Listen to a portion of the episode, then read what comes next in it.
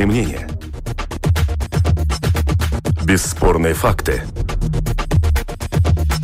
Неоспоримое право на дискуссию. Это «Открытый вопрос» на Латвийском радио 4.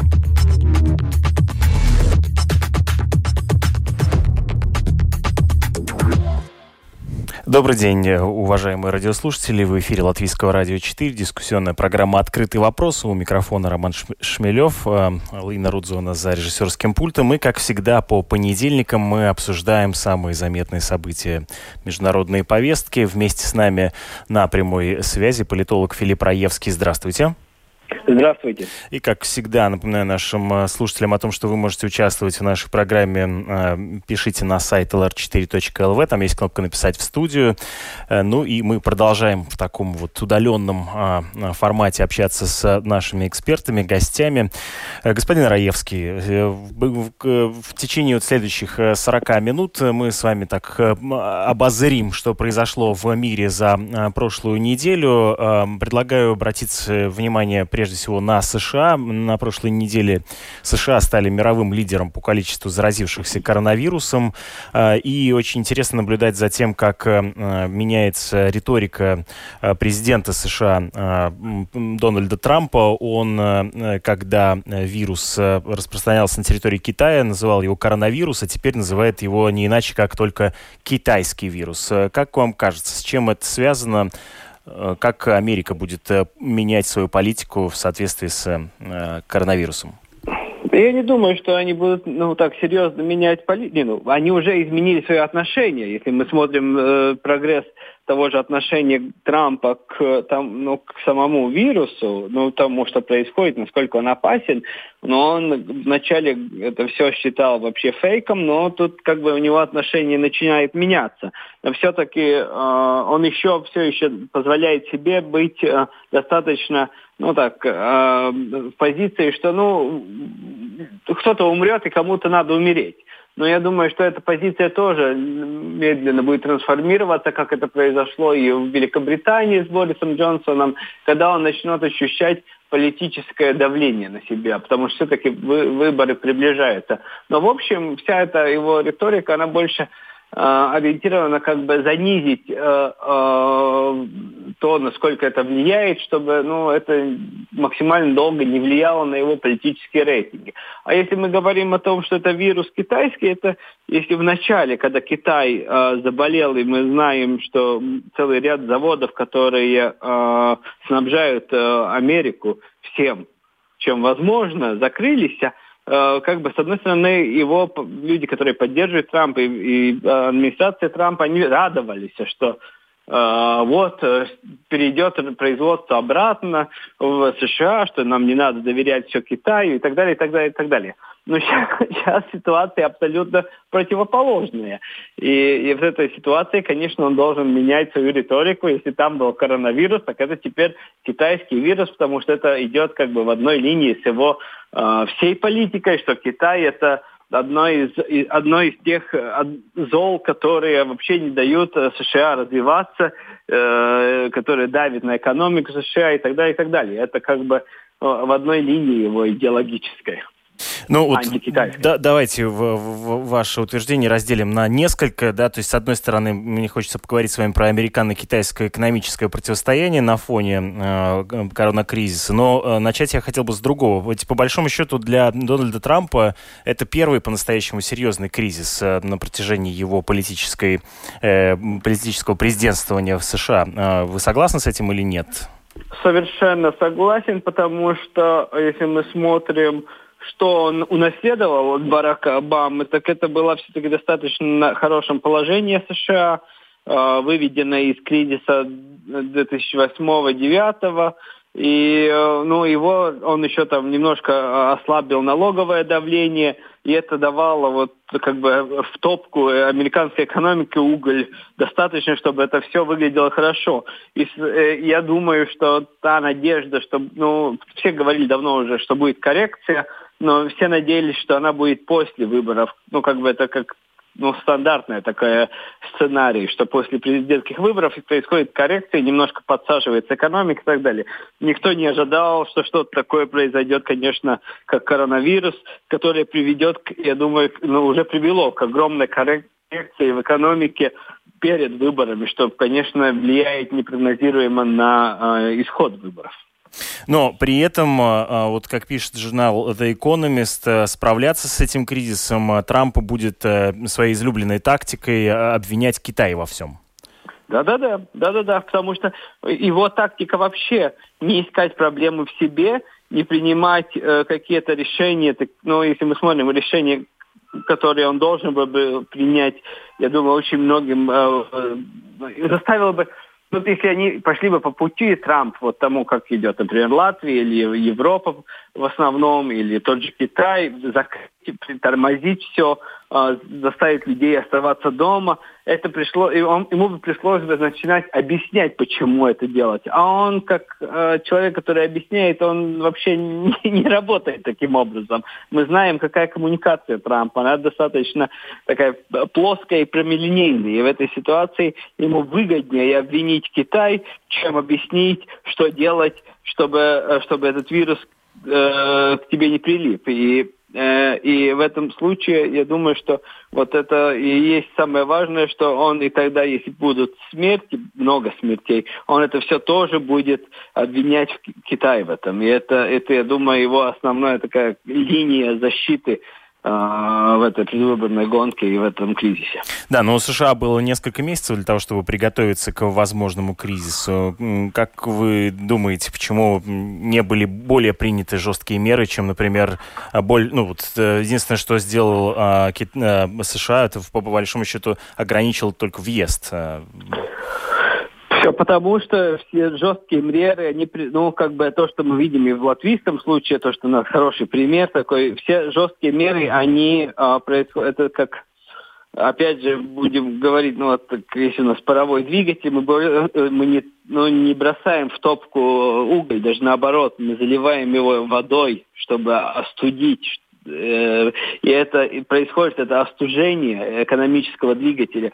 И я думаю, что он чисто по своему ментальному складу не готов был ни в один момент остудить э, двигатель э, экономической США, потому что он понимает, что это значит. Это значит, в первую очередь, самый болезненный вопрос, который всегда он, он на предвы, в предвыборной гонке, это э, создание или потеря рабочих мест это бы привело к потере рабочих мест. Если мы видим статистику по э, безработным, она ужасно в Америке подскочила даже без этих э, жестких мер, там на 3 миллиона безработных.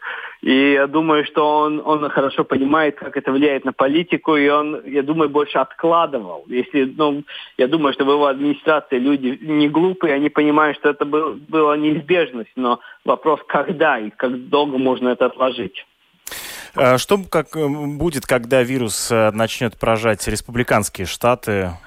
Это ведь в некотором смысле будет значить, что Дональд Трамп не смог обеспечить безопасность, э, в том числе да, и э, биологическую, своим, э, своим сторонникам в республиканских штатах. Конечно, это, но ну, это больше, если мы смотрим на э, карту Америки, я сейчас позволю себе открыть на компьютере карту, э, как поражены Штаты, самые ну, пораженные прибрежные штаты. Единственный из таких э, сильных республиканских штатов, который э, поражен, это штат Техас. Э, но те штаты, которые больше в центре Америки, там, где вот там избиратель э, Трампа, там поражение, уровень поражения меньше. Я думаю, что если мы смотрим на эти цифры, ну, сейчас мы видим, что э, это примерно 19 тысяч новых э, заражений на вчерашний день 19,5 тысяч. Это значит, ну, это все-таки, если мы смотрим на Америку, она достаточно большая страна, это и, и как это размазанность по штатам, я думаю, что пока что эти республиканские штаты не до конца еще этого не ощущают, и они не настолько, они не настолько динамичные, как прибрежные штаты, например, как Калифорния или Нью-Йорк, где ну, бизнесы больше на, наружу ориентированы, где много э, людей приезжих, где экспортная индустрия. Эти, в центре Америки штаты, они немножко э, ориентированы больше на, на сельское хозяйство, и ну, они более изолированы, не настолько, не настолько подвижны. И в этой ситуации я думаю, что если там начнется, конечно, это будет удар по Трампу. Но я опять же думаю, тут ставка ставится, что а может быть пронесет, или может быть мы можем максимально отложить. Да, но риторика вируса ты не победишь. Надо будет принимать какие-то непопулярные, в том числе, решения. А, это довольно значительно может э, обрушить рейтинг Трампа или нет, как вам кажется, ваш прогноз? Я думаю, что, конечно, и, и если мы смотрим, ну там э, чисто статистически, когда тут допускается, что может быть, ну, от вируса может умереть, то 200 тысяч, это так, э, ну, конечно, в риторике, в процентах это ничего, но 200 тысяч э, жизней, это очень серьезные цифры, которые могут превратиться в политическую трагедию для Трампа. Я э, позвольте, я думаю, что это еще может привести к тому, что он э, и проиграет эти выборы. Вот э, об этом сейчас поговорим. Ну, тут э, цитату я хочу привести. Э, на одной из недавних пресс-конференций 29 марта Трамп заявил, что если в США число погибших не превысит 100 тысяч человек, это будет означать, что мы хорошо поработали. По прогнозам он подчеркнул, что может погибнуть от 100 тысяч до 200 тысяч человек, как вы и сказали. То есть вы допускаете, что коронавирус может стать причиной, по которой Дональд Трамп не переизберется на Однозначно, однозначно. Его победа не была настолько мощной, если мы помним, его победа была, у него не было большинства голосов, у него было на 3 миллиона голосов меньше, чем у Хиллари Клинтон, Хиллари да. Клинтон но, но он победил ну, в нужных штатах. Но вот это, это те, что называется swing states. И я думаю, в этой ситуации он может их всех потерять, потому что э, процентов никто не боится а вот таких цифр, 100 тысяч жизней. Он может как хочет это сравнивать с гриппом и так далее, но все-таки это дополнительно 100 тысяч, которые э, из-за вирусов, о котором никто не, ну, ничего не знает. И самое худшее, что о, его же риторика была, ну это нас не, не касается, это вообще ну, fake news. От fake news ов 200 тысяч людей не умирает. И это, это опять же, ну, доказательство того, что это была беспечность э, со стороны президента, и это может повлиять очень серьезно да. А, аспект экономической, экономического противостояния между Америкой и Китаем теперь я хотел бы с вами обсудить. Вот э, сейчас получается, что Китай восстанавливается. Даже в латвийской прессе я читаю э, заявление китайского посла о том, что э, влияние на китайскую экономику будет краткосрочным, влияния вот э, э, коронавируса. А вместе с тем да. мы видим, что э, волна еще только приближается к США э, и довольно значительно может э, ударить по экономике США.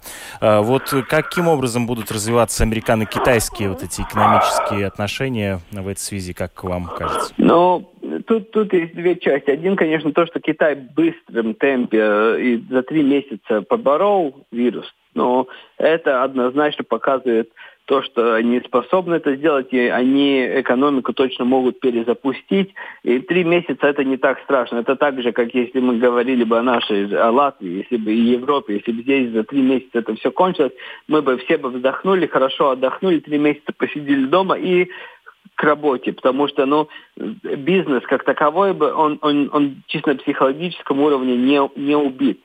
Но если это дольше, то, конечно же, начинается там психологический аспект, там уже боязнь, э, которая, э, ну, такая чисто на рынке, которая вызывает, конечно, падение спроса, э, люди придерживают деньги, ну и это, конечно, влияет на экономику. Тоже отношения, опять же, между Китаем и Америкой, с одной стороны, конечно, все хорошо, Китай перезапустился.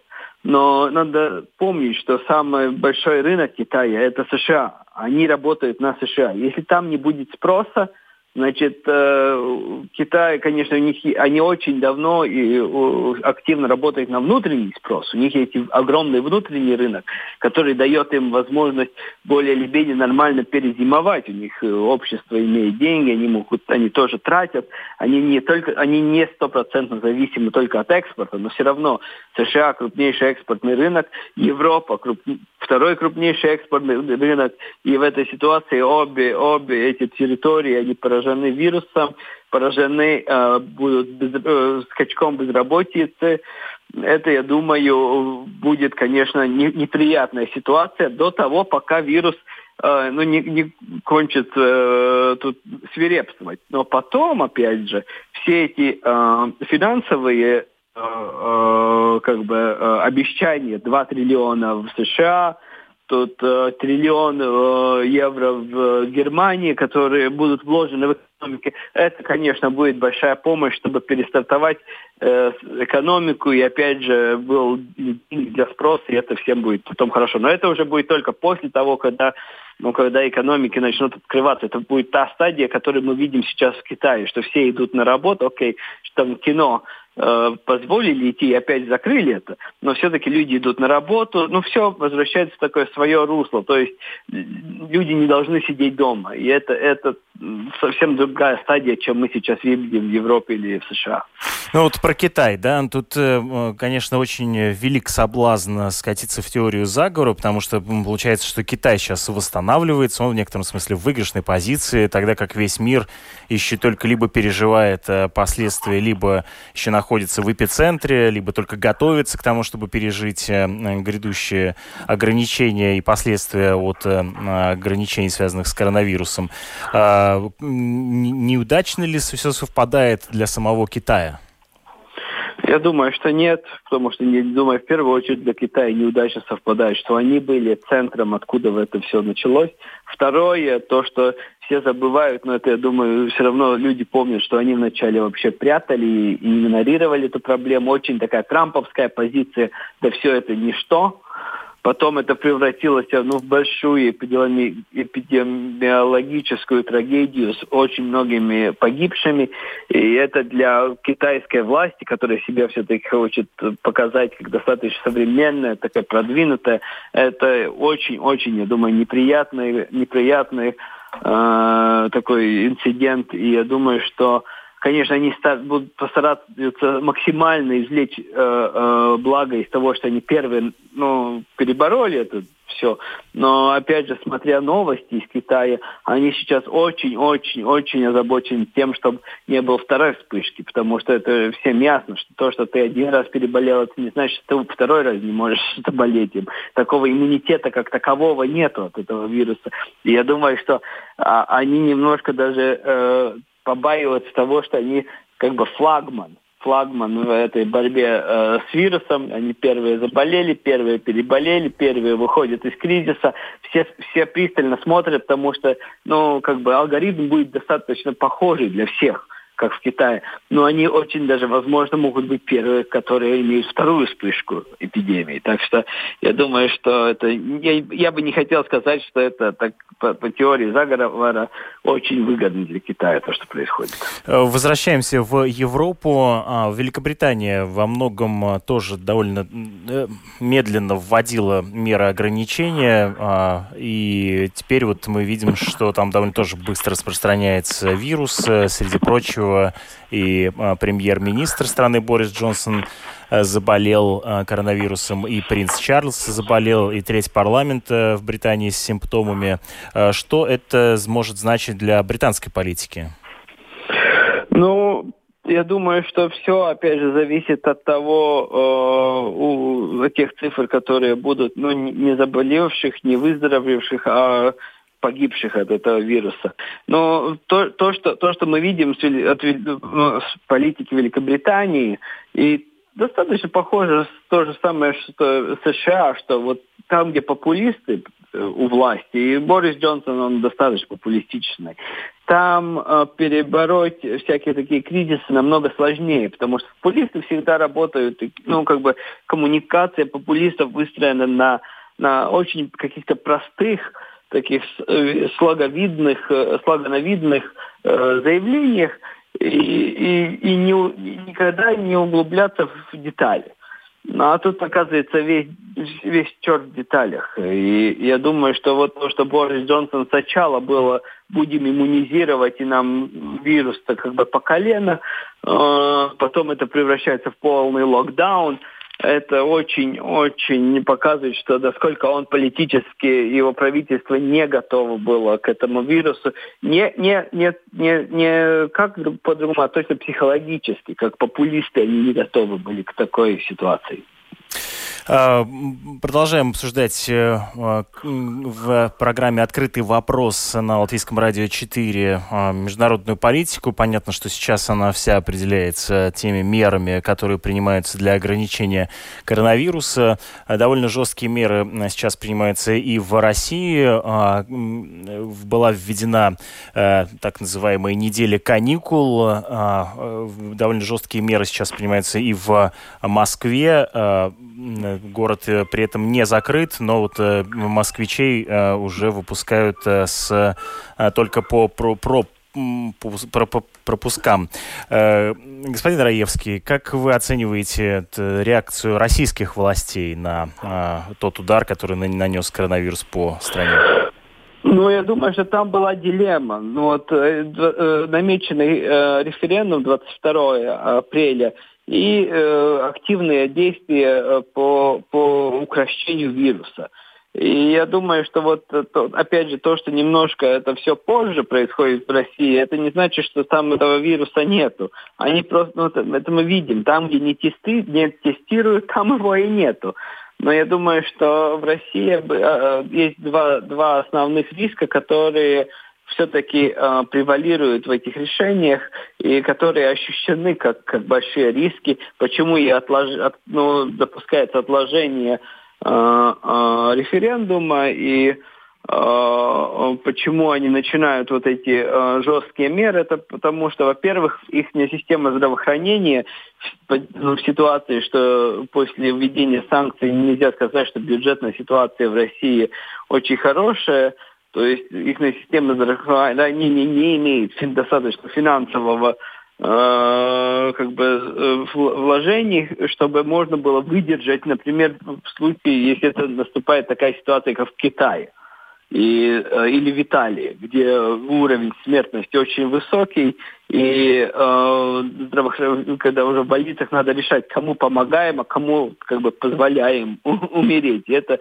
я думаю, они хорошо понимают, как огромный риск для э, здравоохранения. И второе, это как огромный политический риск, потому что в этой ситуации это может за собой ну, подтянуть как бы э, э цепочку цепочку э, происшествий, которые могут привести к ослаблению, может быть, смену режима. Потому что если мы смотрим исторически, такого рода, как вот э, эпидемии, это так же, как войны, они могут привести к изменению э, политического строя или же к изменению э, э, руководства стран. Потому что, ну, если люди начинают э, протестовать, один это просто политический протест, но когда у тебя есть ну, вирус, есть смертность, есть какая-то такая ситуация, которая ну, уже из рук, ну, из рук вон другого уровня ситуация, тут, тут это может привести вот как, как арабская весна и э,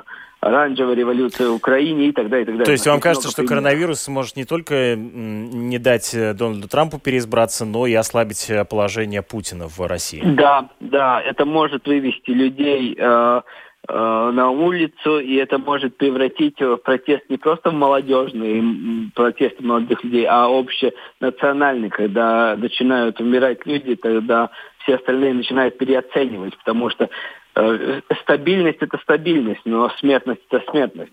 Я думаю, что Путин не хочет, чтобы э, его, э, его как бы э, модус операнди э, продавать стабильность в государстве превратилась в продавать смертность. А о том, как э, коронавирус может повлиять на политику Беларуси, об этом мы поговорим прямо сейчас. Вместе с нами на, на второй прямой линии белорусский политический обозреватель, журналист Артем Шрайбан. Здравствуйте. Здравствуйте. Расскажите, пожалуйста, как белорусские власти реагируют на угрозу распространения вируса в стране? довольно уникально, потому что Беларусь единственная страна, которая не закрыла свои границы, не ввела массовых карантинных мер, даже не отменила занятия в школах, в детских садиках. Ну, сейчас каникулы начались, но до сих пор, до сих пор этого не было. А белорусский президент считает э, коронавирус психозом. Он неоднократно сам так называет все, что происходит, и всю панику, которая происходит вокруг коронавируса. Э, и считает, что вот такими точечными мерами принимаются в Беларуси через э, тестирование, отслеживание контактов, но без карантина можно также успешно сдержать болезнь, как, как и все остальные. И как бы тут только время рассудит, конечно, кто был прав, но очень многих, что называется, глаза лезут на лоб от того, что в Беларуси абсолютно свободно, можно даже сегодня, если, ну, даже вот обращаясь к теме предыдущего спикера, можно даже помитинговать сегодня в Беларуси. Нет даже запретов на массовые мероприятия. А, а как вам кажется, в отношении а, Лукашенко, может ли коронавирус ослабить его положение в стране? А, да, если его ставка не сработает, потому что белорусы – это народ, который пережил травму Чернобыля, когда из-за безответственного отношения тогдашней советской власти к ситуации. А, миллионы людей пострадали, тысячи погибли, а, и, и, и куча другого ущерба была нанесена. У всех эта травма сидит очень глубоко в подсознании. И до сих пор Лукашенко мог вызывать на себя недовольство политическое, экономическое, но если он начнет вызывать на себя недовольство вот такого рода недовольство чернобыльское, если хотите, недовольство того, что из-за него умирают люди, то это будет ну, новая вообще глубина э, отторжения, если хотите, в обществе. Для меня сложно судить, какие формы это может принять, потому что чем дольше продолжается вот эпидемия, тем сложнее там той же оппозиции планировать какие-то акции протеста, ну просто по, по понятным эпидемиологическим причинам. А, ну, в целом, у Лукашенко в этом году очередная избирательная кампания, он планирует остаться еще на пять лет у власти, и я думаю, что это ну, станет, если эпидемия в Беларуси будет раскручиваться такими же темпами, как и во всех остальных странах, которых она ну, до сих пор особенно ударила, а, а еще учитывая, что у нас не принимаются карантинные меры, то это будет самая тяжелая кампания избирательная для Лукашенко за все его президентство, на мой взгляд. А чувствуется какое-то несогласие а, среди людей с реакцией властей? Ну, замерить это очень сложно, у нас Я нет понимаю. опросов, к сожалению, которые были бы так быстро проведены, но мы видим, что вот оппозиционно настроенная часть общества, гражданское общество, она стала намного более агрессивно антивластным а, и оппозиционным. То есть они просто априори не доверяешь власти, ты рассматриваешь все, что она говорит, как вот попытку сокрыть правду, и попытку игнорировать проблему. Когда на, на кону начинаются человеческие жизни и здоровье, соответственно, твое э, неприятие этой власти усиливается, ты становишься еще более оппозиционным. Поэтому мы видим такую, то, что я наблюдаю просто на таком ур, просто уровне вокруг себя, это а, некая радикализация а, недовольства людей властью и недоверия власти. Но насколько распространено это в обществе, мы не знаем. Все-таки пока люди а, с таким явочным путем сами на карантин не уходят. Улицы белорусские полны народу, а, люди там, вот вчера было тепло, поехали на шашлыки и так далее. В, в кофейнях стало меньше людей, но тем не менее они там все еще есть. Э, то есть э, не не произошло какого-то такого массового... Осознания, э, да? Да, не то чтобы даже осознание, потому что мы не можем тут как бы однозначно сказать, кто окажется в итоге прав, но массового отторжения с точки зрения власти не произошло. Я допускаю, что те люди, которые привыкли доверять Лукашенко, это тоже десятки процентов белорусов, э, они согласны с ним. Э, и в том числе и по экономическим соображениям, потому что Беларусь переживает очень сложные времена экономически, и э, представить, что люди останутся без работы, им сложнее, чем представить себе проблемы от вируса, которого они пока не видят. Эксперты также пишут о том, что э, эпидемия добивает союз Минска и Москвы. Вот, например, э, в, со... в Московском центре Карнеги вышел целый разбор на эту тему. А, как э, вам кажется, могут развиваться в контексте коронавируса российско-белорусские отношения? Ну, спасибо, что вы процитировали. Это моя статья на центре Карнеги. Я считаю, что этот, э, эта эпидемия, а вернее те меры, которые приняла в данном случае Россия на этом фоне, они, что называют, продолжают забивать гвозди в, на, гвозди в нашу там, интеграцию с Россией, потому что продолжается раскол и, и по, по уже новой линии, по линии границы. Россия ввела границу с Беларусью, перестала пускать белорусов.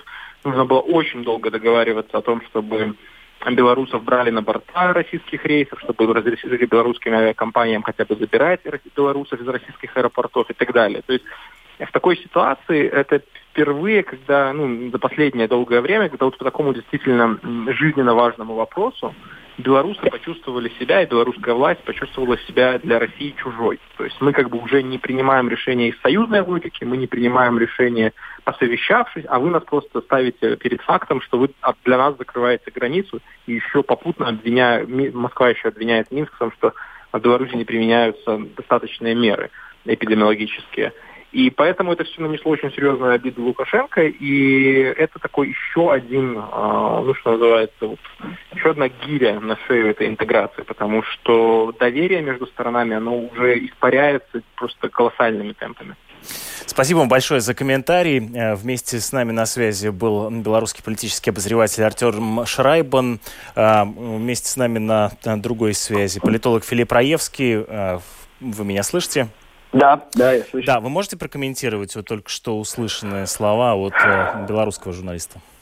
Ну да, я, знаете, как если мы э, оцениваем э, вот э, решения, которые принимает руководство одной или другой страны, Беларусь, кстати, не единственная. Шведы тоже очень так релаксированно смотрят на эту всю ситуацию. Шведы сейчас практически единственная после Беларуси еще страна, которая но ни, там ничего не остановилось, они ну, достаточно мягкие меры уводят, и они ну, подходят к этому совсем с другой позиции. И это больше выглядит ну, такое, как ставки в, на тотализаторе. Кто будет э, э ну, в плюсе, это мы узнаем э, позже. Конечно, если, например, и Белоруссия, и Швеция это пронесет, и они пройдут этот процесс э, э, эпидемии ну, с такими мягкими мерами, они смогут всех получать, как они это делали, как хорошо.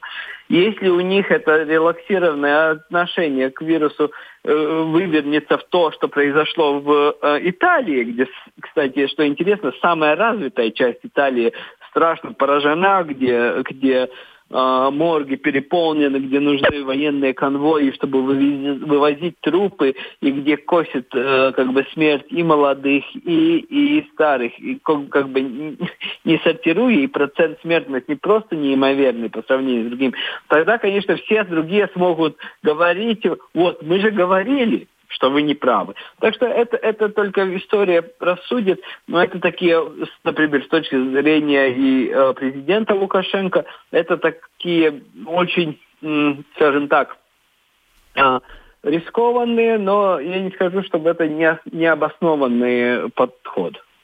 Ну вот э, на основании э, нашего сегодняшнего разговора я делаю вывод э, на примере различных режимов в той или иной степени тяготеющих к авторитаризму, где, во всяком случае, сильна фигура, так скажем, политического лидера. Мы видим пример того, как коронавирус воспринимается как некоторая такая фейковая угроза на уровне fake news или как бы угроза, которая не может нанести реальный э, ущерб. Да.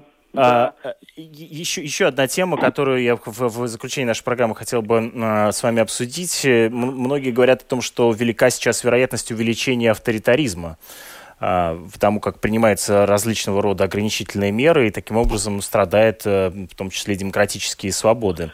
Как вам кажется, велика ли вероятность увеличения авторитаризма в наши дни? Я думаю, что Э, процесс вот этот весь борьбы с вирусом и ограничение свобод э, прав человека, они это такая как э, э, платформа тестирования, как много и под каким предлогом э, позволит э, общество э, своему правительству. И это, конечно, чисто антропологически, мы такого никогда не видели. Если мы смотрим все те поколения, которые сейчас живут, а, а самое то, что серьезное видели, это люди уже совсем преклонного возраста, это война. А потом есть, конечно, люди, которые видели, но как, которые жили в Советском Союзе или в Восточной Европе, где были разные уровни тоталитаризма. Но если мы смотрим на таком глобальном уровне, все-таки большинство такого не видело. И в этой ситуации, я думаю, вот это очень можно использовать как как для того, чтобы анализировать, что можно себе позволить, что нельзя и под каким предлогом. Конечно, э, я не думаю, что мы можем говорить о большом тоталитаризме, но мы можем говорить о контролируемости общества уж точно потому что контроль над обществом увеличивается, и вот так же, как будет очень медленная деконструкция вот тех всех а, ограничений, я думаю, что это мы говорим, ну, такие многие вещи будут долго еще э, как бы жить из этих ограничений. Ну, я не говорю о трех месяцах или шести, это может быть год, может быть полтора, пока все ограничения будут э, сняты э, после того, как кончится вот этот вирус. Э, эпидемия. То же самое мы можем говорить о этих ограничениях, там, например, и информация по передвижению людей и так далее, когда это будет демонтировано. Или будет вообще демонтировано. А как вам кажется, как можно противостоять вот этому увеличению контроля и сохранить, что называется, ценности демократии, открытости мира? Это, это, я думаю, вопрос политический, допускаю повестки дня, потому что неизбежно в какой-то ситуации появятся политические силы, которые будут стараться все-таки э, деконструировать эти э, какие-то э, инструменты, которые введены будут э, в силу, э, которые ограничивают права человека. Я думаю, что неизбежно будет и на политической повестке дня, и тогда можно будет оценить, насколько общество вообще ценит свои права. И это тогда будет страна от страны э, э, отличаться. Есть будут демократические очень страны, которые э, ценят свою демократию, там будет одно, в других странах, где больше есть э, опыт авторитаризма и тоталитаризма, там, я думаю, будет совершенно другая, опять же, оценка ситуации. Спасибо вам большое за ваш анализ и ваши прогнозы. Вместе с нами на связи был Спасибо. политолог Филипп Раевский. Э, благодарю вас, уважаемые радиослушатели, за то, что были это время вместе с нами в эфире Латвийского радио 4. Программа «Открытый вопрос» э, завершается. Микрофоном был Роман Шмелев, за режиссерским пультом Лина Рудзона, продюсер программы Валентина Артеменко. Оставайтесь с нами в эфире Латвийского радио 4. Вас впереди ждут новости.